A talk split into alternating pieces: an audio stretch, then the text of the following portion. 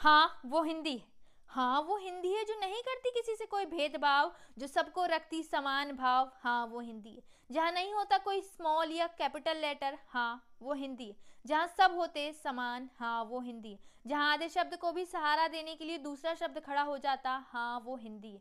हाँ वो हिंदी है जहाँ किसी की आवाज़ दबाई नहीं जाती, सब भाषाओं को अपने अंदर समाहित कर लिया जाता हाँ वो हिंदी है। उर्दू हो, अंग्रेज़ी हो, फारसी हो या कोई और हो हर भाषा के शब्द को ले लिया जाता हाँ वो हिंदी। समय के अनुरूप जो बदल जाती, वो हिंदी है। अपनी भाषा के अनुरूप उसे बदल लेता इंसान हाँ वो हिंदी मातृभाषा जो माँ की भाषा कही जाती, राष्ट्रभाषा जो राष्ट्र की भाषा कही जाती, राजभाषा जो शासकीय घर में उपयोग होती है और हिंदी जो हर घर में उपयोग होती हाँ वो हिंदी।